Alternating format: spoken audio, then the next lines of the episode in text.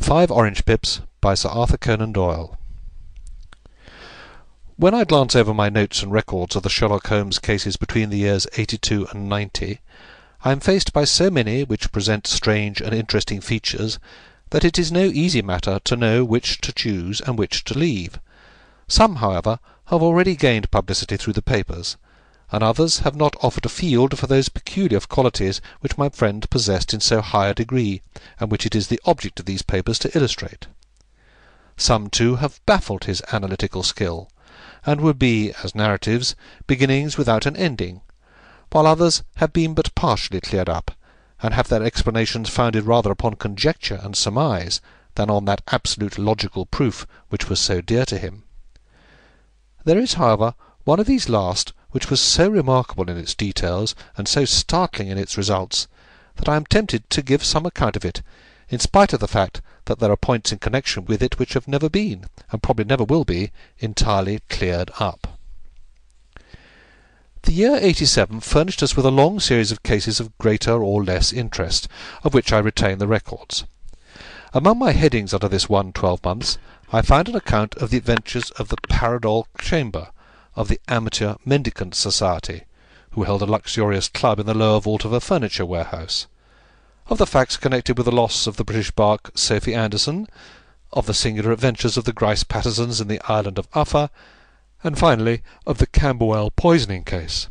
In the latter, as may be remembered, Sherlock Holmes was able, by winding up the dead man's watch, to prove that it had been wound up two hours before, and that therefore the deceased had gone to bed within that time, a deduction which was of the greatest importance in clearing up the case. All these I may sketch out at some future date, but none of them present such singular features as the strange train of circumstances which I have now taken up my pen to describe. It was in the latter days of September, and the equinoctial gales had set in with exceptional violence. All day the wind had screamed, and the rain had beaten against the windows, so that even here in the heart of grand, handmade London, we were forced to raise our minds for the instant from the routine of life, and to recognise the presence of those great elemental forces which shriek at mankind through the bars of his civilization like untamed beasts in a cage. As evening drew in, the storm grew higher and louder, and the wind cried and sobbed like a child in the chimney. Sherlock Holmes sat moodily at one side of the fireplace, cross-indexing his records of crime, while I, at the other, was deep in one of Clark Russell's fine sea stories, until the howl of the gale from without seemed to blend with the text, and the splash of the rain to lengthen out into the long swash of the sea waves. My wife was on a visit to her mother's, and for a few days I was a dweller once more in my old quarters at Baker Street. "Why," said I, glancing up at my companion, "that was surely the bell. Who could come to-night? Some friend of yours, perhaps?" "Except yourselves, I have none," he answered. "I do not encourage visitors." A, a client, then?" "If so, it is a serious case. Nothing less would bring a man out on such a day and at such an hour. But I take it that it is more likely to be some crony of the landlady's." Sherlock Holmes was wrong in his conjecture, however, for there came a step in the passage and a tapping at the door. He stretched out his long arm to turn the lamp away from himself and towards the vacant chair upon which a newcomer must sit. "Come in," said he. The man who entered was young, some two-and-twenty at the outside, well-groomed and trimly clad, with something of refinement and delicacy in his bearing. The streaming umbrella which he held in his hand, and his long, shining waterproof, told of the fierce weather through which he had come. He looked about him anxiously in the glare of the lamp, and I could see that his face was pale and his eyes heavy, like those of a man who is weighed down with some great anxiety. "I owe you an apology," he said, raising his golden pince-nez to his eyes. "I, I trust that I am not intruding. I fear that I have brought some traces of the storm and rain into your snug chamber." "Now give me your coat and umbrella," said Holmes. "They may rest here on the hook, and will be dry presently. Uh, you have come up from the southwest, I see." "Yes, from Horsham. That clay and chalk mixture which I see upon your toe-caps is quite distinctive." Uh, "I've come for advice. Now that is easily got. Uh, and help. That is not always so easy." "I have heard of you, Mister Holmes. I heard from Major Prendergast how you saved him in the Tankerville Club scandal. And of course he was wrongly accused of cheating at cards. He said that you could solve anything. He said too much. That you are never beaten.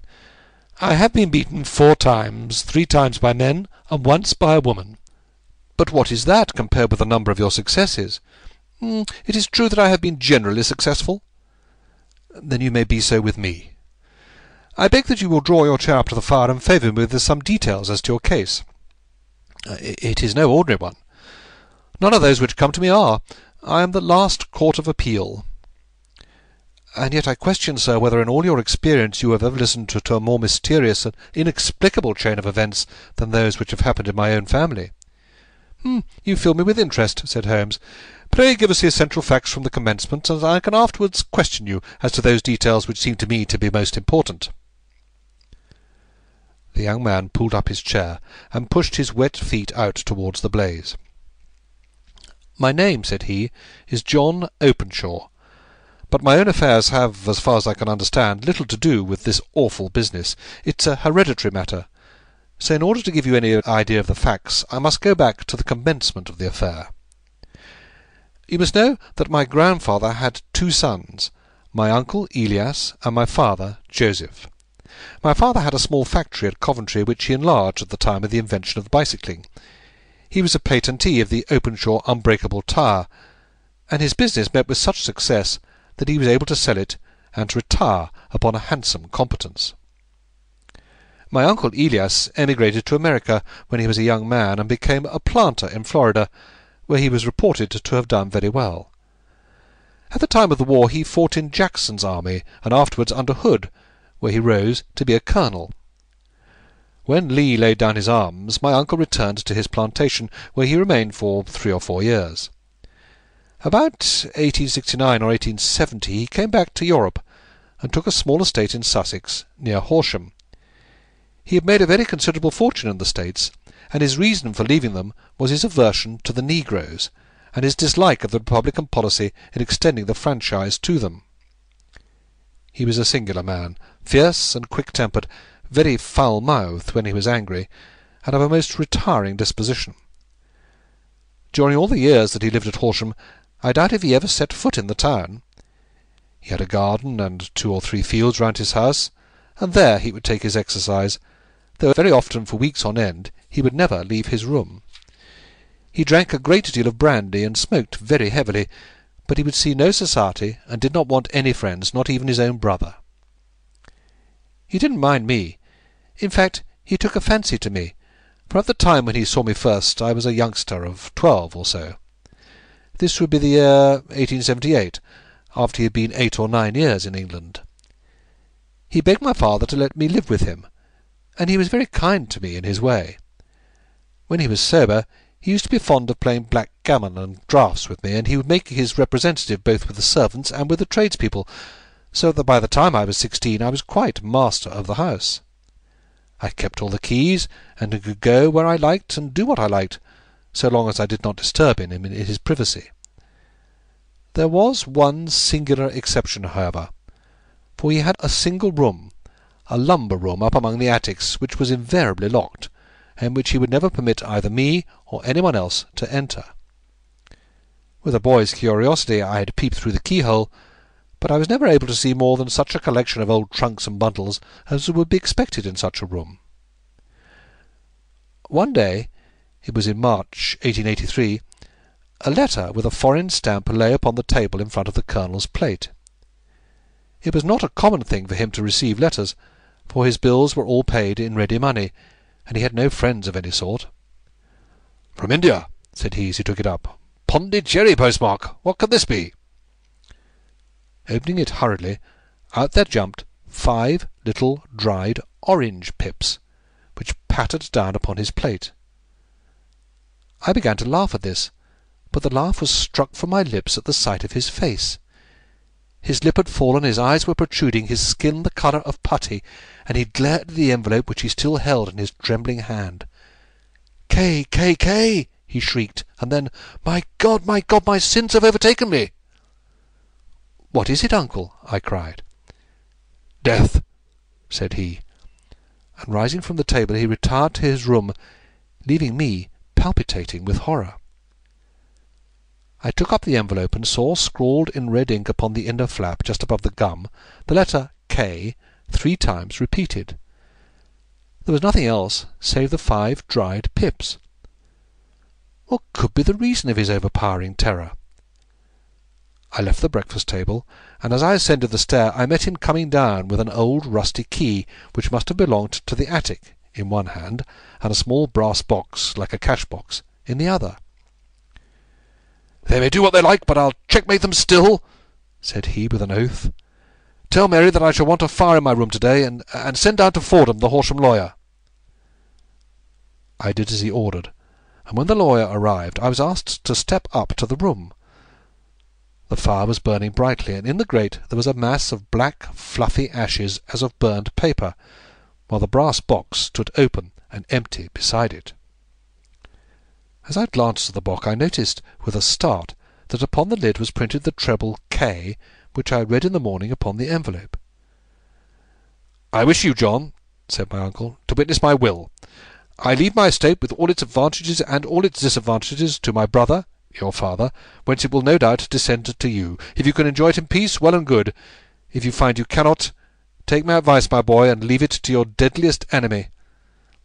I'm sorry to give you such a two-edged thing, but I can't say what turn things are going to take. Kindly sign the paper where Mister Fordham shows you." I signed the paper as directed, and the lawyer took it away with him.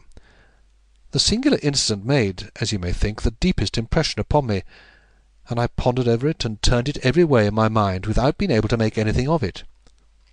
Yet I could not shake off the vague feeling of dread which it left behind, though the sensation grew less keen as the weeks passed, and nothing happened to disturb the usual routine of our lives.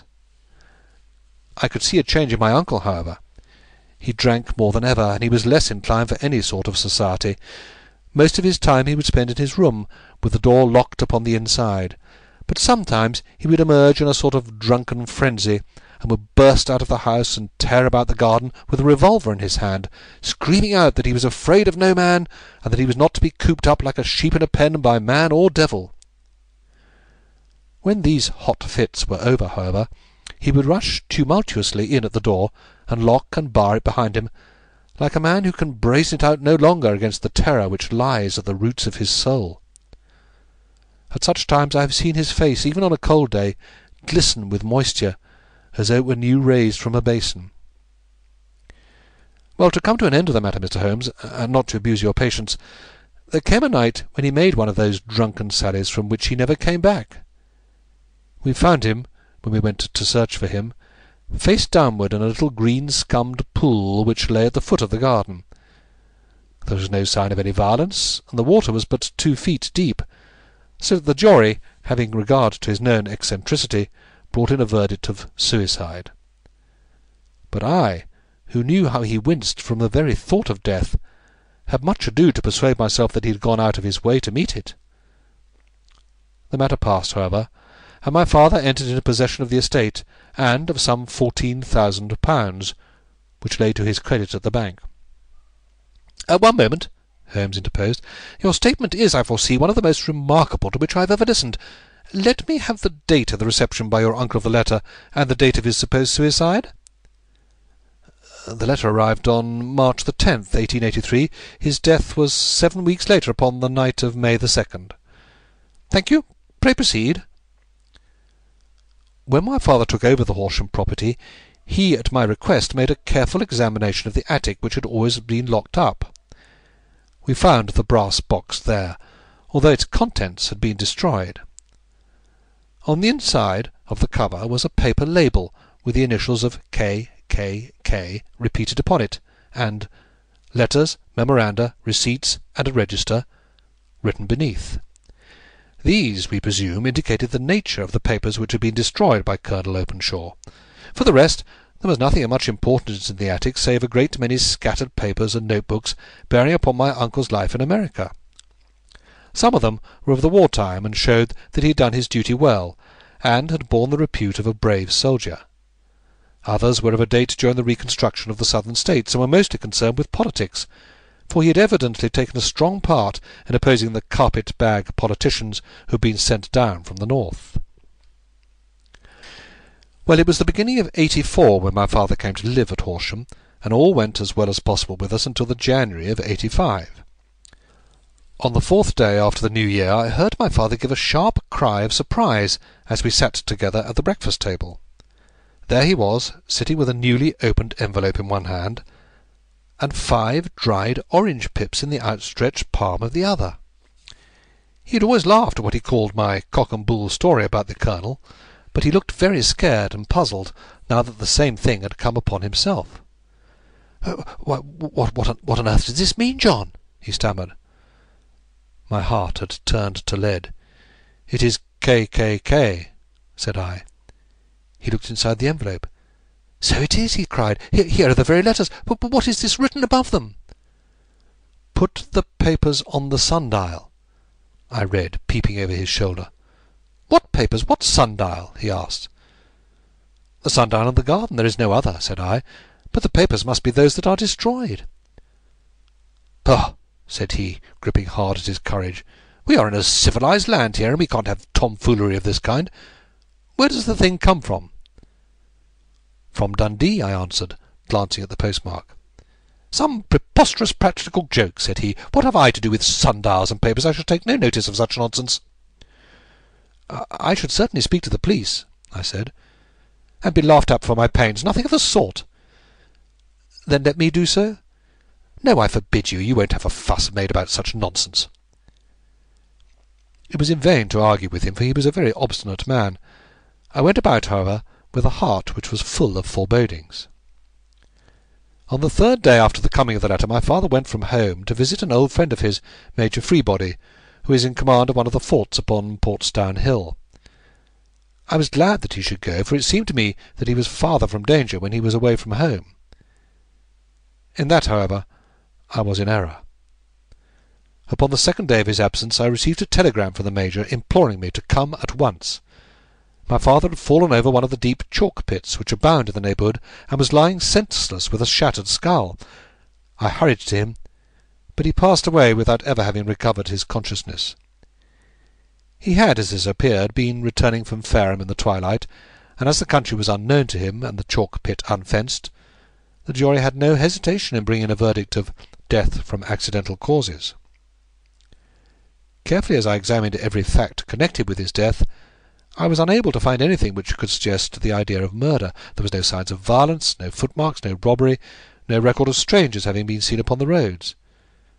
And yet I need not tell you that my mind was far from at ease, and that I was well nigh certain that some foul plot had been woven round him.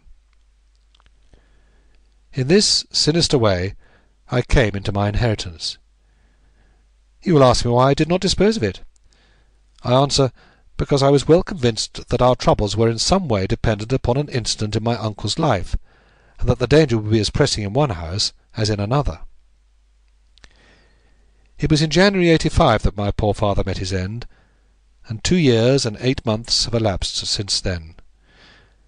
During that time I have lived happily at Horsham, and I had begun to hope that this curse had passed away from the family, and that it had ended with the last generation. I had begun to take comfort too soon, however. Yesterday morning the blow fell in the very shape in which it had come upon my father. The young man took from his waistcoat a crumpled envelope, and turning to the table, he shook out upon it five little dried orange pips. This is the envelope, he continued. The postmark is in London, Eastern Division. Within are the very words which were upon my father's last message. K K K, and then put the papers on the sundial. What have you done? Asked Holmes. Nothing. Nothing? Uh, to tell the truth, he sank his face into his thin white hands. I have felt helpless. I have felt like one of those poor rabbits when the snake is writhing towards it. I seem to be in the grasp of some resistless, inexorable evil which no foresight and no precautions can guard against. Oh, tut-tut, cried Sherlock Holmes. You must act, man, or you are lost. Nothing but energy can save you. There is no time for despair. I have seen the police. Ah! They listened to my story with a smile. I am convinced that the inspector has formed the opinion that the letters are all practical jokes, sir, and that the deaths of my relations were really accidents, as the jury stated, and were not to be connected with the warnings. Holmes shook his clenched hands in the air. Incredible imbecility! He cried. They have, however, allowed me a policeman who may remain in the house with me. Has he come with you tonight? No, his orders were to stay in the house. Again Holmes raved in the air. Why did you come to me? He cried, and above all, why did you not come at once? I did not know. It was only today that I spoke to Major Prendergast about my troubles, and was advised by him to come to you. It is really two days since you had the letter. We should have acted upon this. You have no further evidence, I suppose, than that which you have placed before us, no suggestive detail which might help us? There is one thing, said John Openshaw. He rummaged in his coat pocket, and drawing out a piece of discoloured blue-tinted paper, he laid it upon the table. I have some remembrance, said he, that on the day when my uncle burned the papers, I observed that the small unburned margins which lay amid the ashes were of this particular colour. I found this single sheet upon the floor of his room, and I am inclined to think that it may be one of the papers which has perhaps fluttered out from among the others, and in that way has escaped destruction. Beyond the mention of Pip's, I do not see that it helps us much. I think myself that it is a page from some private diary. Uh, the writing is undoubtedly my uncle's. Holmes moved the lamp, and we both bent over the sheet of paper, which showed by its ragged edge that it had indeed been torn from a book. It was headed March eighteen sixty-nine, and beneath were the following enigmatical notices. Fourth, Hudson came, same old platform. Seventh, set the pips on Macaulay, Paramore, and John Swain of Saint Augustine. Ninth, Macaulay cleared. Tenth, John Swain cleared. Twelfth, visited Paramore, all well. Thank you, said Holmes, folding up the paper and returning it to our visitor. And now you must on no account lose another instant. We cannot spare time even to discuss what you've told me. You must get home instantly and act. What shall I do? Oh, there is but one thing to do. You must be done at once. You must put this piece of paper which you've shown us into the brass box which you've described. You must also put in it a note to say that all the other papers were burned by your uncle, and that this is the only one which remains. You must assert that in such words as will carry conviction with them. Having done this, you must at once put the boss out upon the sundial as directed. Do you understand? Entirely. Do not think of revenge or anything of the sort at present. I think that we may gain that by means of the law, but we have our web to weave while theirs is already woven. The first consideration is to remove the pressing danger which threatens you. The second is to clear up the mystery and to punish the guilty parties. I thank you, said the young man, rising and pulling on his overcoat. You have given me fresh life and hope. I shall certainly do as you advise. Do not lose an instant. And above all, take care of yourself in the meanwhile, for I do not think that there can be a doubt that you are threatened by a very real and imminent danger. How do you go back? By train from Waterloo. Mm, it is not yet nine. The streets will be crowded, so I trust that you may be in safety, and yet you cannot guard yourself too closely. I am armed. Uh, that is well. Tomorrow I shall set to work upon your case. I shall see you at Horsham, then. No, no, your secret lies in London. It is there that I shall seek it. Then I shall call upon you in a day or or in two days with news as to the box and the papers. I shall take your advice in every particular. He shook hands with us and took his leave. Outside the wind still screamed, and the rain splashed and pattered against the windows. This strange, wild story seemed to have come to us from amid the mad elements, blown in upon us like a sheet of seaweed in a gale, and now to have been reabsorbed by them once more. Sherlock Holmes sat for some time in silence, with his head sunk forward and his eyes bent upon the red glow of the fire. Then he lit his pipe, and leaning back in his chair he watched the blue smoke rings as they chased each other up to the ceiling. "I think, Watson," he remarked at last, "that of all our cases we have had none more fantastic than this." "Save perhaps the sign of four?" "Well, yes, save perhaps that. And yet this John Openshaw seems to me to be walking amid even greater perils than did the Sholtos." But but have you, I asked, formed any definite conception as to what these perils are? "Oh, there can be no question as to their nature," he answered. "Then what are they? Who is this K K K, and why does he pursue this unhappy family?" Sherlock Holmes closed his eyes and placed his elbows upon the arm of his chair with his fingertips together. "The ideal reasoner," he remarked, "would, when he had once been shown a single fact in all its bearings, deduce from it not only all the chain of events which led up to it, but also all of the results which would follow from it.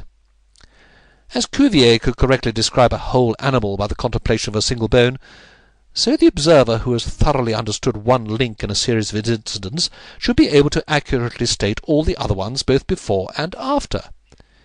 We have not yet grasped the results which the reason alone can attain to. Problems may be solved in the study which have baffled all those which have sought a solution by the aid of their senses.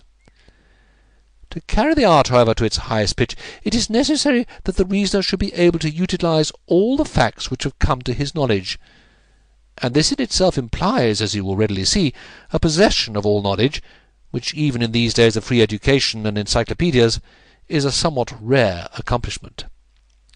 It is not so impossible, however, that a man should possess all knowledge which is likely to be useful to him in his work, and this I have endeavoured in my case to do. If I remember rightly, you on one occasion in the early days of our friendship defined my limits in a very precise fashion."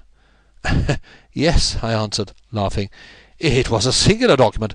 Philosophy, astronomy, and politics were marched to zero, I remember.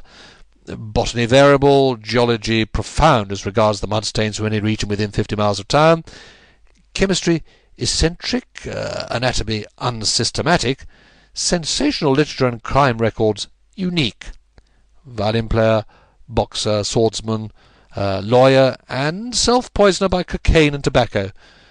Those, I think, were the main points of my analysis." Holmes grinned at the last item.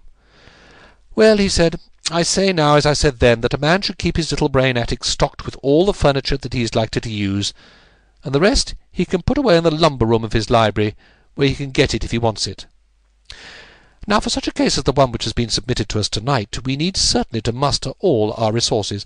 Uh, kindly hand me down the letter K of the American Encyclopedia, which stands upon the shelf beside you.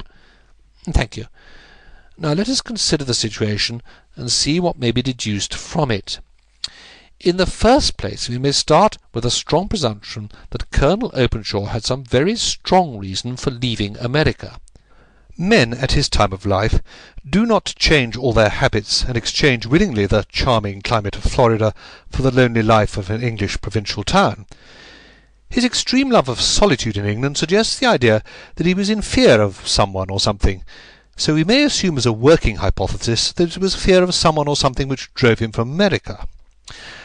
As to what it was he feared, we can only deduce that by, that by considering the formidable letters which were received by himself and his successor.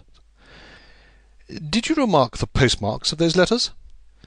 The first was from Pondicherry, the second from Dundee, and the third from London. Uh, from East London. What did you deduce from that? They're all seaports. That the writer was on board a ship? Excellent. We have already a clue. There can be no doubt that the probability, that the strong probability, is that the writer was on board a ship. And now let us consider another point. In the case of Pondicherry, seven weeks elapsed between the threat and its fulfilment.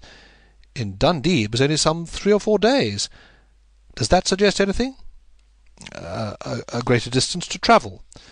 But the letter had also a greater distance to come. Then I do not see the point. There is at least a presumption that the vessel in which the man or men are is a sailing ship. It looks as though they always sent their singular warnings or token before them when starting upon their mission. You see how quickly the deed followed the sign when it came from Dundee. If they had come from Pondicherry in a steamer, they would have arrived almost as soon as their letter. But as a matter of fact, seven weeks elapsed. I think that those seven weeks represented the difference between the mail boat which brought the letter and the sailing vessel which brought the writer. It is possible. Uh, more than that, it is probable. And now you see the deadly urgency of this new case, and why I urged young Openshaw to caution. The blow has already fallen at the end of the time when it should have taken the senders to travel the distance, but this one comes from London, and therefore we cannot count upon delay. Good God, I cried, what can it mean, this relentless persecution? The papers which Openshaw carried are obviously of vital importance to the person or persons in the sailing ship. I think that it is quite clear that there must be more than one of them. A single man could not have carried out two deaths in such a way as to deceive a coroner's jury. There must have been several in it, and there must have been men of resource and determination. Their papers they mean to have, to be the old holder of them who it may. In this way, you see, K K K ceases to be the initials of an individual, and becomes the badge of a society. But of what society? Have you never, said Sherlock Holmes, bending forward and sinking his voice, have you never heard of the Ku Klux Klan? I never have. Holmes turned over the leaves of the book upon his knee. Uh, here it is, said he presently. Ku Klux Klan, a name derived from the fanciful resemblance to the sound produced by cocking a rifle. This terrible secret society was formed by some ex-Confederate soldiers in the southern states after the Civil War, and it rapidly formed local branches in different parts of the country, notably in Tennessee, Louisiana, the Carolinas, Georgia, and Florida. Its power was used for political purposes, principally for the terrorizing of the Negro voters, and the murdering and driving from the country of those who were opposed to its views. Its outrages were usually preceded by a warning sent to the marked man in some fantastic but generally recognized shape. A sprig of oak leaves in some parts, melon seeds or orange pips in others. On receiving this, the victim might either openly abjure his former ways, or might fly from the country. If he braved the matter out, death would unfailingly come upon him, and usually in some strange and unforeseen manner. So perfect was the organization of the society, and so systematic its methods, that there is hardly a case upon record where any man succeeded in braving it with impunity, or in which any of its outrages were traced home to the perpetrators. For some years the organization flourished in spite of the efforts of the United States government and of the better classes of the community in the South. Eventually, in the year eighteen sixty-nine, the movement rather suddenly collapsed, although there have been sporadic outbreaks of the same sort since that date. "'You'll observe,' said Holmes, laying down the volume, "'that the sudden breaking up of the society was coincident with the disappearance of Openshaw from America with their papers. It may well have been cause and effect. It is no wonder that he and his family have some of the more implacable spirits upon their track. You can understand that this register and diary may implicate some of the first men in the South, and that there may be many who will not sleep easy at night until it is recovered.' Then the page we have seen is such as we might expect. It ran, as if I remember right, sent the pips to A, B, and C, that is, sent the society's warning to them. Then there are successive entries that A and B cleared, or left the country, and finally that C was visited, with, I fear, a sinister result for C. Well, I think, Doctor, that we may let some light into this dark place, and I believe that the only chance young Openshaw has in the meantime is to do what I have told him.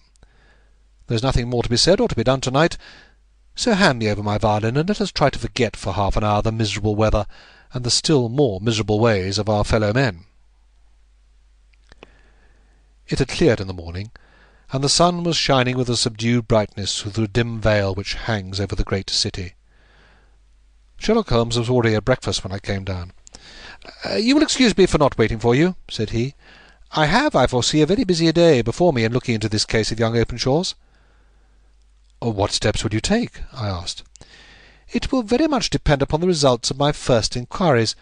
I may have to go down to Horsham after all.'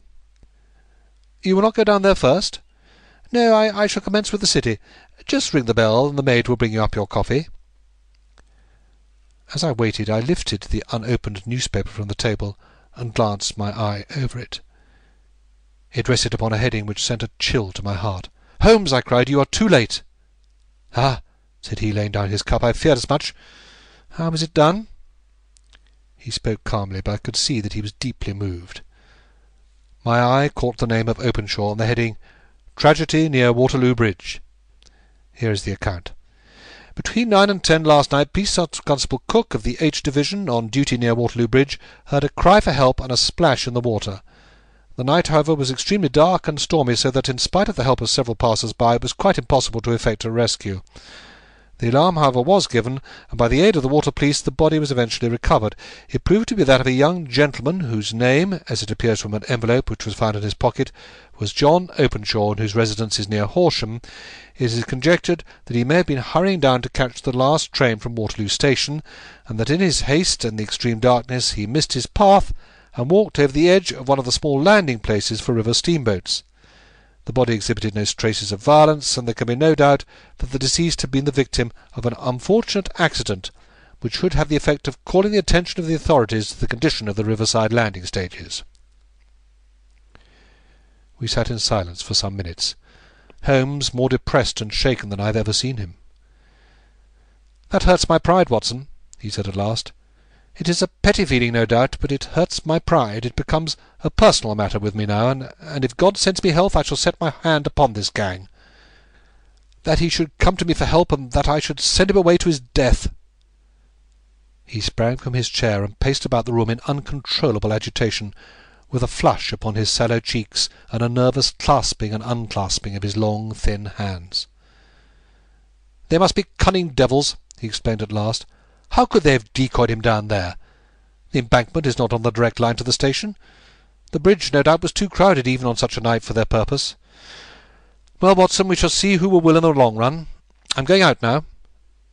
"To the police?" "No, I shall be my own police. When I have spun the web they may take the flies, but not before." All day I was engaged in my professional work, and it was late in the evening before I returned to Baker Street. Sherlock Holmes had not come back yet.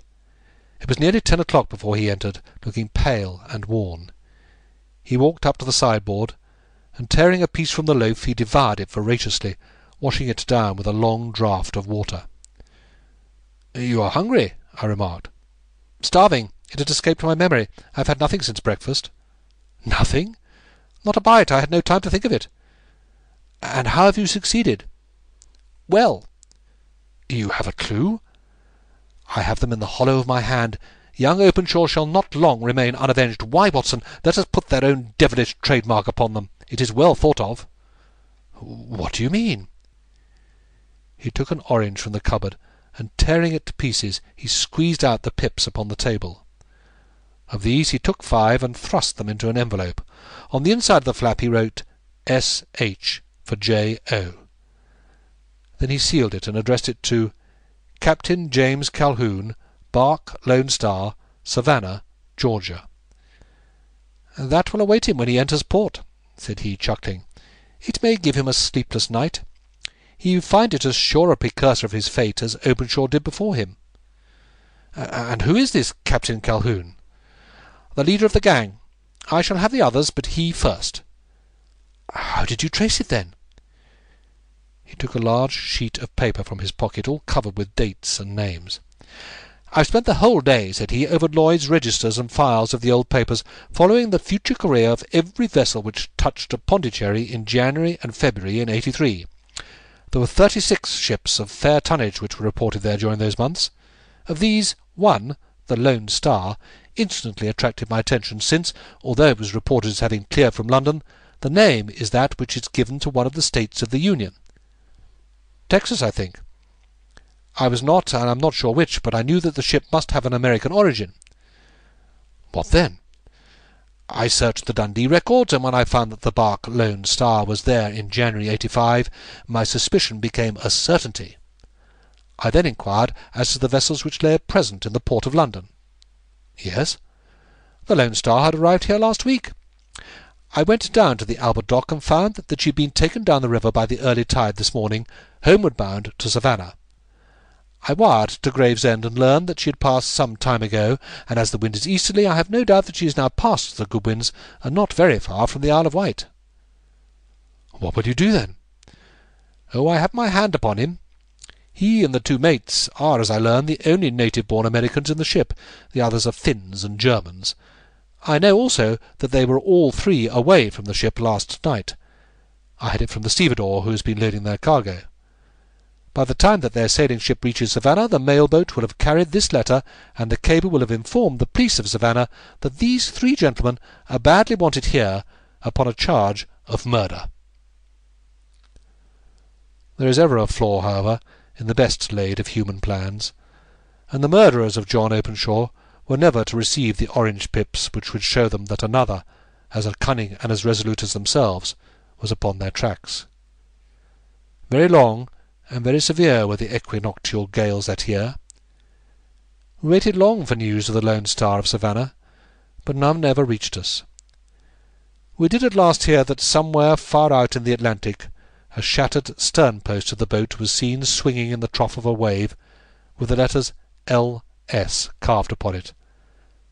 And that is all which we shall ever know of the fate of the Lone Star. End of the Five Orange Pips.